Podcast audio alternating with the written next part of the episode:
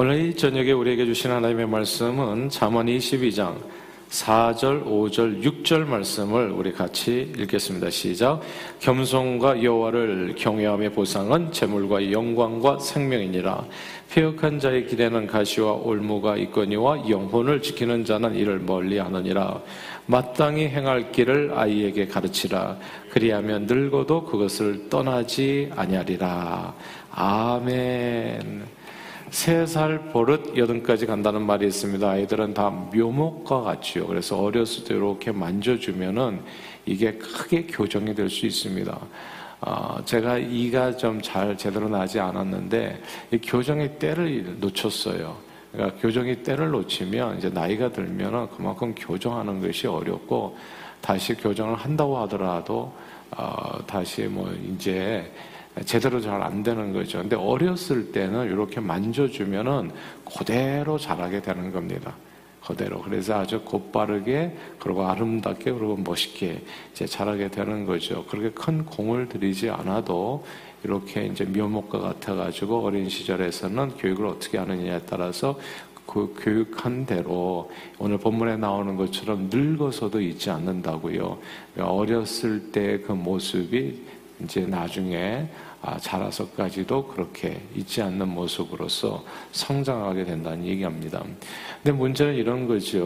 어떻게 어린 자녀들을 양육해야, 교육해야 아이들이 올곧게, 아름답게, 멋지게 아, 자라갈 수 있을까요? 도대체 무엇을 가르쳐야 되죠? 이제 그런 내용입니다.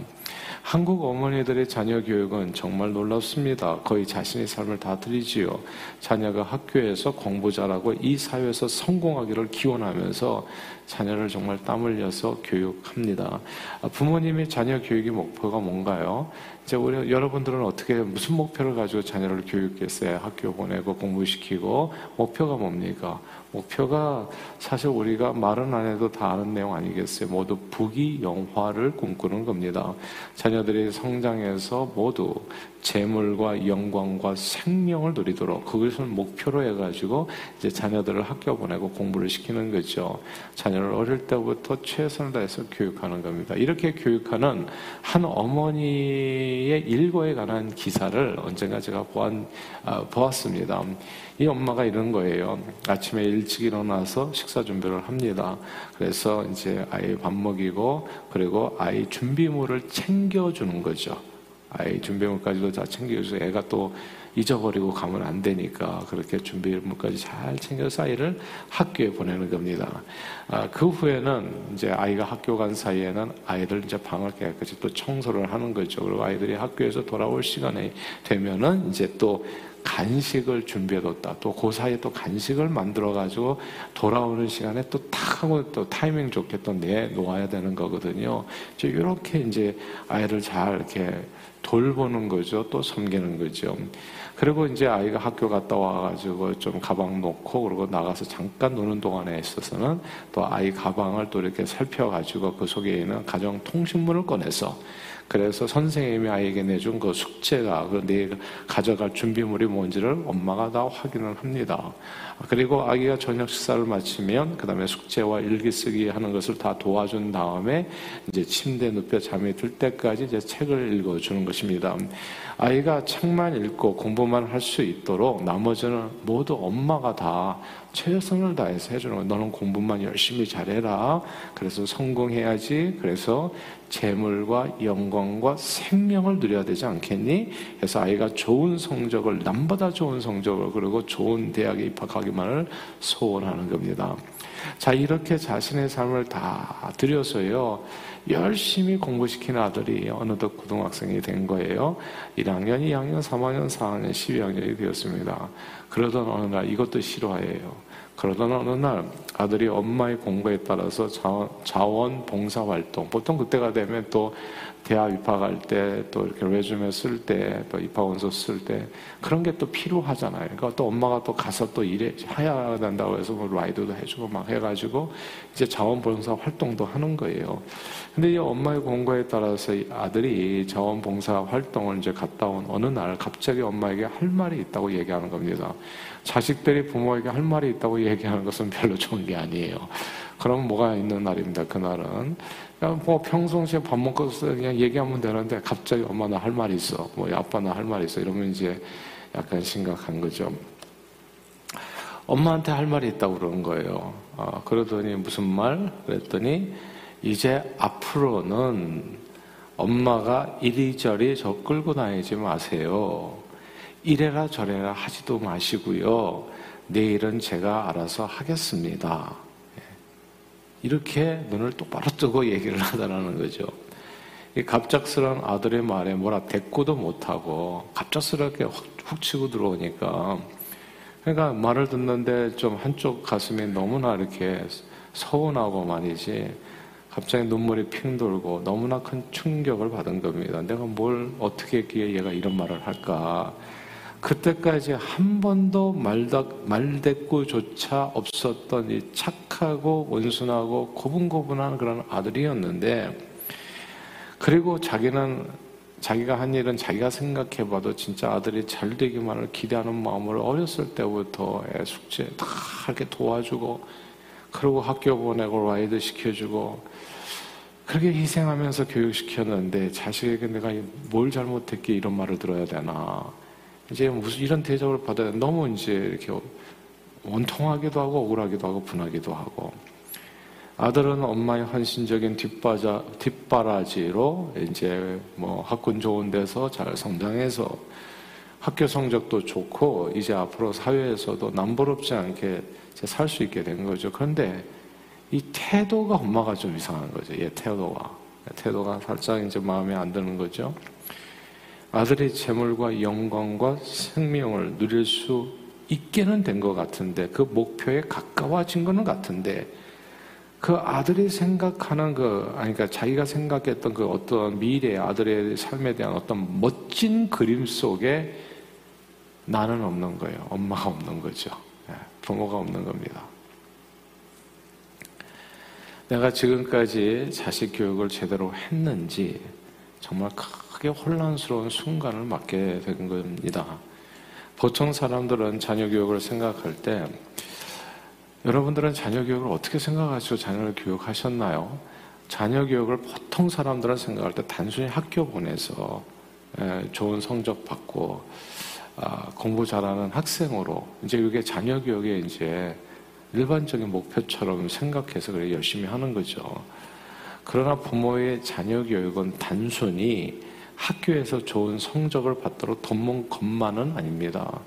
세 살 버릇이 여든까지 가는데 어릴 때부터 어릴 때부터 아이들이 절대 잊지 않고 자녀들에게 꼭 커서도 늙어서도 잊지 않도록 꼭 가르쳐 줘야 될 아주 중요한 교육이 자녀 교육이 오늘 본문에 나오는 거예요.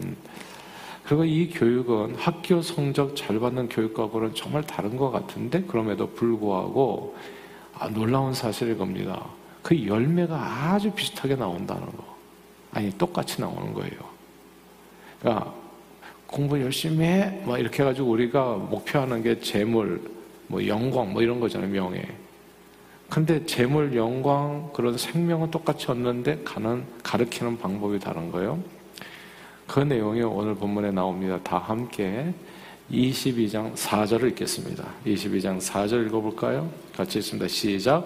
겸손과 여호와를 경외함의 보상은 재물과 영광과 생명이니라. 아멘.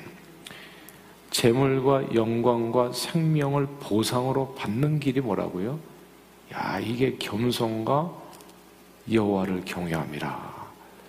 우리는 보통 재물과 영광과 생명을 얻으려면 일단 학교 성적이 좋아야 되고 학교 성적이 좋지 않으면 얘는 재물은 못 벌어. 예. 얘는 얘는 성공 못 해. 예.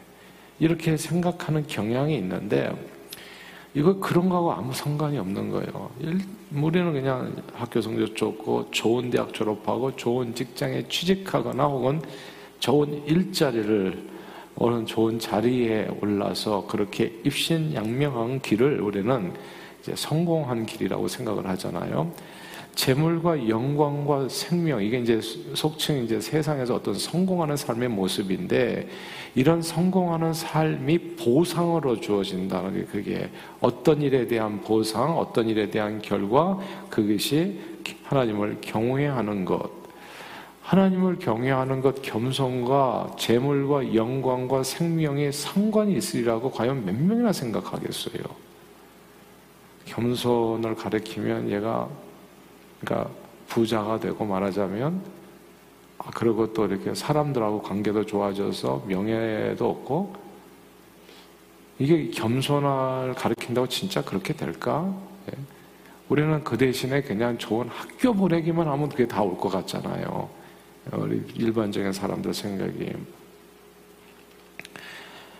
그래서 사실은 어릴 때부터 자녀들에게 자기를 낮추고 남을 섬기는 겸손을 가리키는 가정이 별로 많지가 않죠. 겸손해라.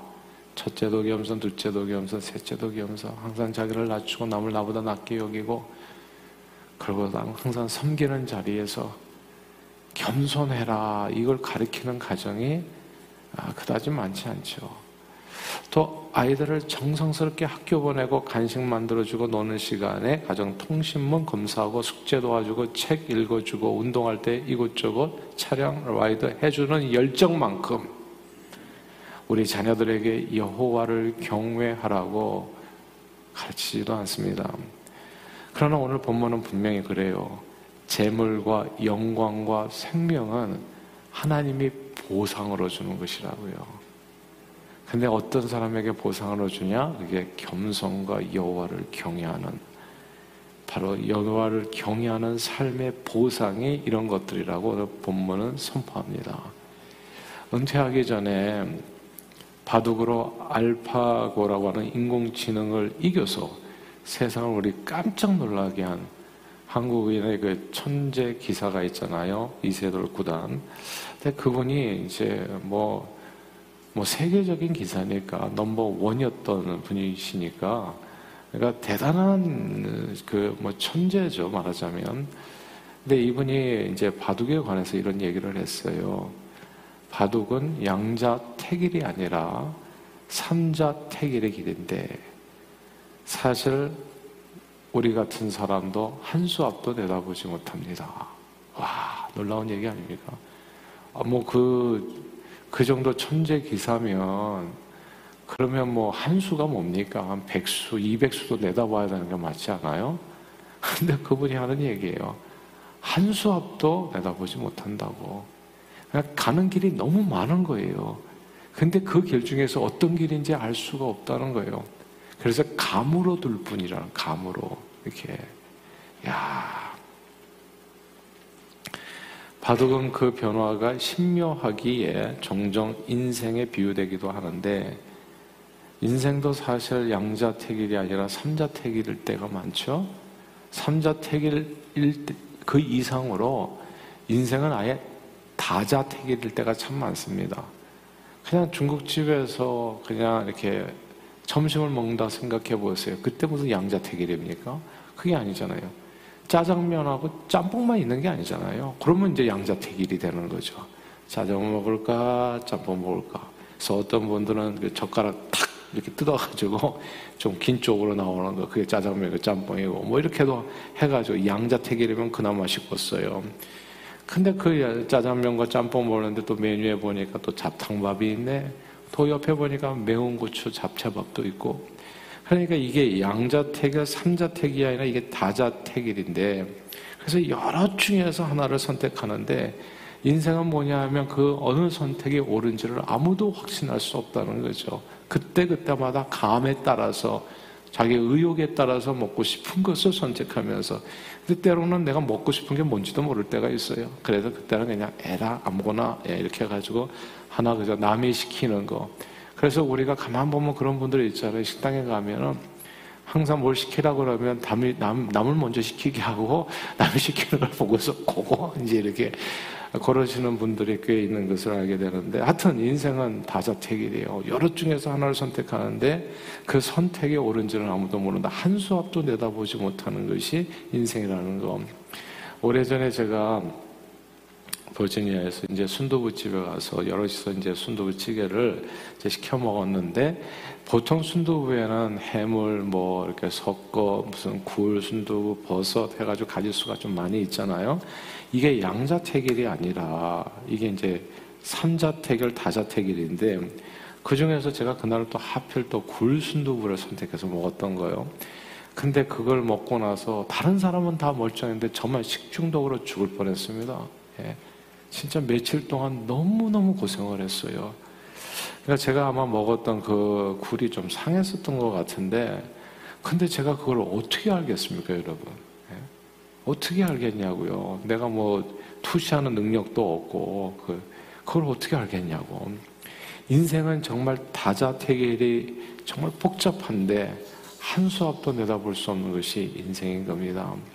이런 인생길에서 어떤 길로 가야지 재물과 영광과 생명을 얻고 누릴 수 있겠습니까? 근데 오늘 본문은 그 길을 알려주는 거예요. 어떤 선택을 하든지 간에 너가 반드시 재물과 영광과 생명을 누린다. 그게 하나님께서 보상으로 주는 길인데 그런 하나님의 보상을 받는 길이 두 가지 겸손과 여호와를 경외함이라 말씀했습니다. 이게 되게 중요해요.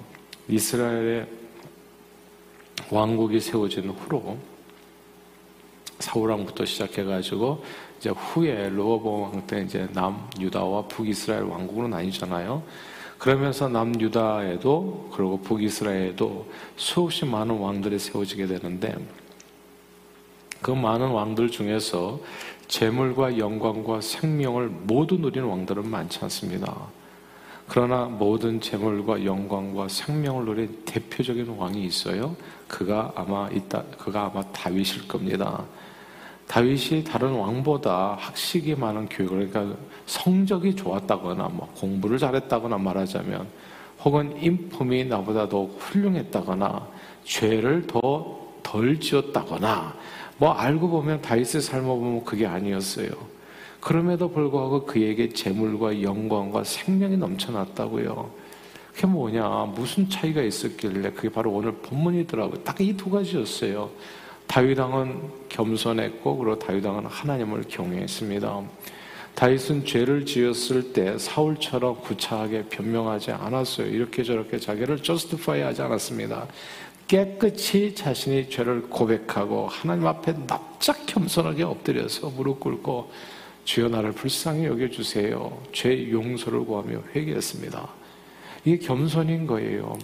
그러니까 자녀들에게 꼭 이걸 가르쳐 줘야 되더라고요. 잘못했으면 무릎 꿇고 애들이 회개를 하고 잘못을 이렇게 자기 잘못을 확실하게 알았어요. 근데 요즘 애들은 그렇게 변명을 하려고 그래요. 나는 이렇고 저렇고. 이게 참 이게 문제더라고요. 예.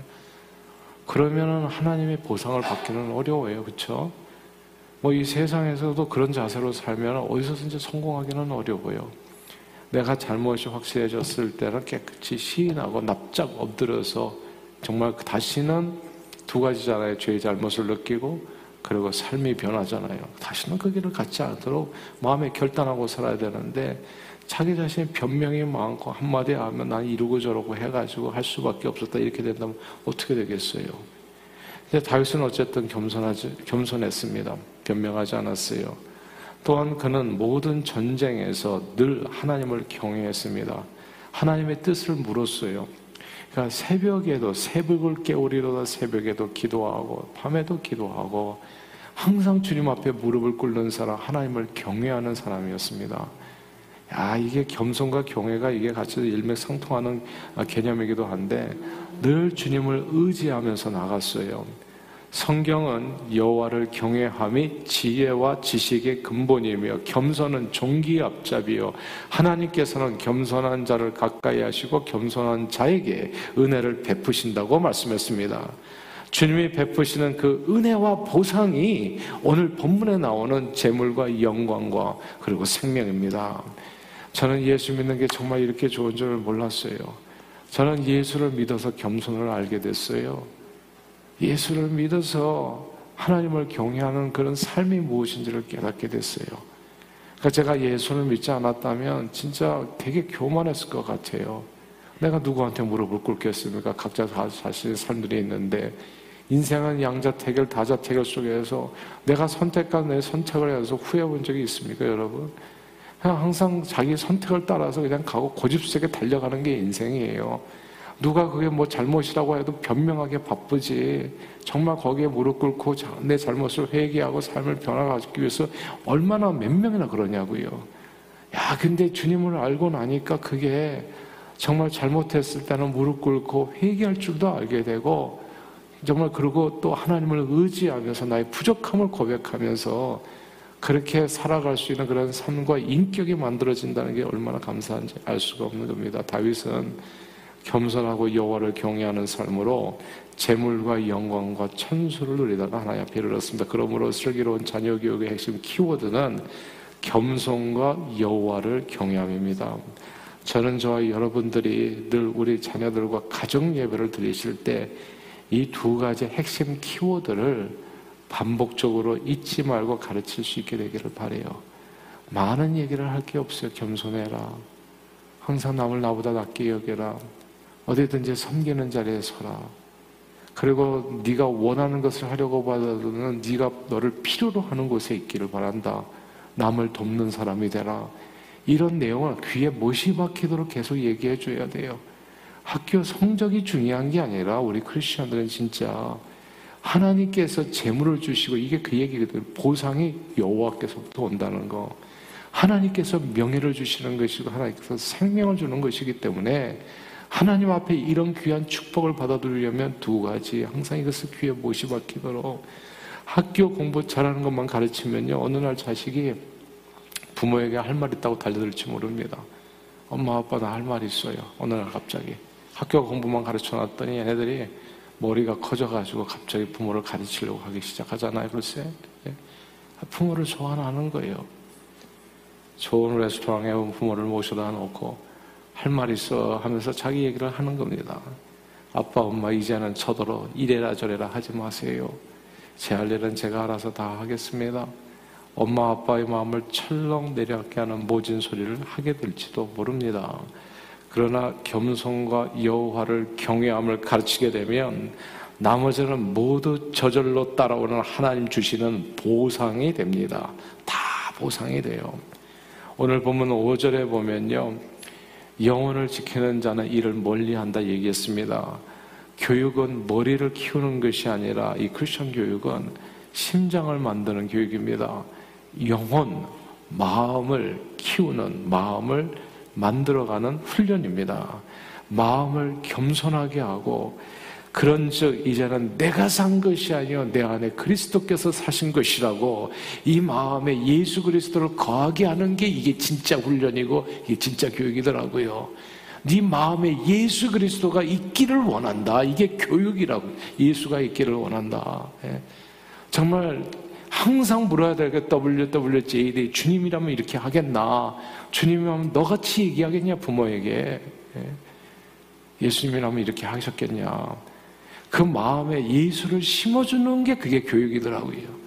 여호와를 경외하는 마음, 그 마음에 언제나 때를 얻든지 못 얻든지 자녀에게 자기를 낮추고 남을 섬기는 겸손을 가르치고 여호와를 경외하는 마음, 예수 그리스도께서 그 마음에 있도록 가르치는 저 여러분들이 다 되시기를 바랍니다. 그렇게 가르쳐서 우리 자녀들로 하여금 원하는 목적은 뭡니까?